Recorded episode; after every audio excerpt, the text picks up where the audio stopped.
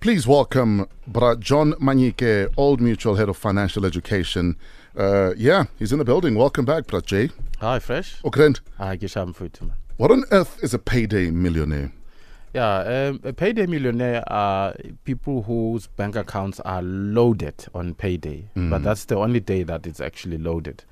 Um, so you know, and on on payday, they spend money on fashion, fun, and food, Mm. uh, and then a couple of hours later regret, uh, you know, the decisions they've made to buy the things that they bought, Mm. and you know, haven't actually started paying any debts and so on, and immediately look forward to the next payday on payday. You know, so imagine how many people actually broke on payday. Mm. So those are payday millionaires. So, what are some of the tips then to avoid falling into this trap? Because that's what it is. It's a trap, Yeah, no, and, it and it's a bad habit that you keep feeding.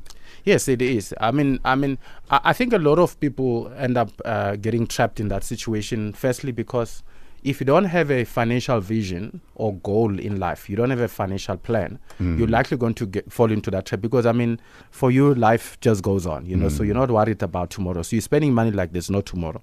The other issue is pressure to conform to social standards. You know, so people want to be seen to be successful. I'm yet to see a person who, uh, you know you know updates social media about their failures. I'm not saying people should but i mean a lot of what we see is not real you know. Sure. so people drive cars that they cannot afford. And and thank god to the balloon uh, system and, and, and stuff like that. So that's another reason. Um, uh, issues around you know impulsive spending uh, excessive borrowing and um, sometimes people call it retail therapy. So in order, if you want to deal with that, so you're gonna have to, you know, have some reflection. You need to have a conversation with yourself and say, okay, what is actually my goal? What is it that I want to achieve? Because a lot of the time, we almost treat it like it's admin to sit down mm. and write down, these are my goals with my money. Mm. Because surely, if it's written out and there's a goal that you're working towards, mm. it's easier not to be reckless with your money.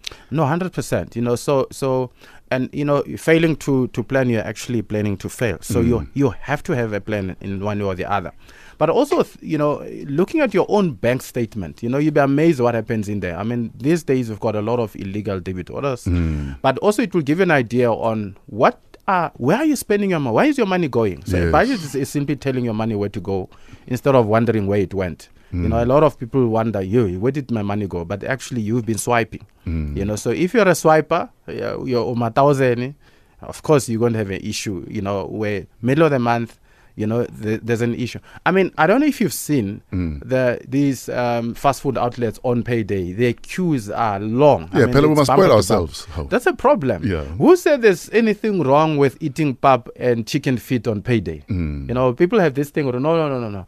I must go to the fish people, the chicken people. They must know. They must know that. I've arrived. Keep Yeah, payday. You know, I'm rewarding myself. But at, at what expense? You know, it's because then very often we do that, and then only a day later we realize, ish, I'm going to have a shortfall. But if you had avoided actually going out to reward yourself, Mm. uh, things could have been uh, different. Let's talk about the figures reflecting an increase in judgments against consumers for debt.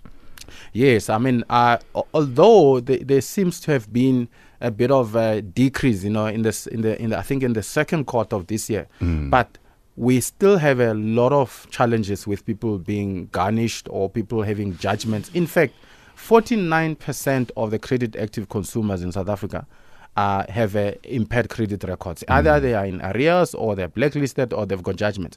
So effectively, what it means is one in two people in South Africa who are credit um, active consumers are in big trouble. One in two. One in two individuals because Wow. only 49% are up to date with the credit agreements.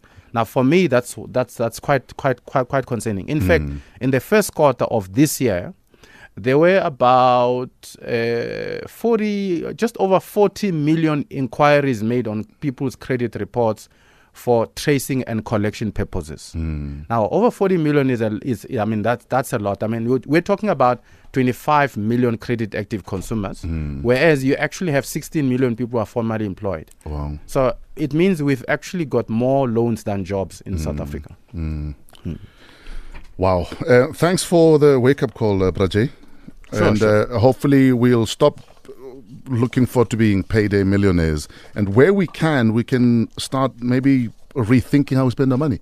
No, 100%. I think the best place to start is go speak to your financial advisor, have a plan, and stick to it. I mean, if you have to cut out certain friends if they or certain places that are tempting you to actually spend more do that i mean why do window shopping if you don't have money Sure. uh, because that's a temptation but anyway Ladies and gentlemen, John Manyike, Old Mutual Head of Financial Education. That was fresh money on this Tuesday.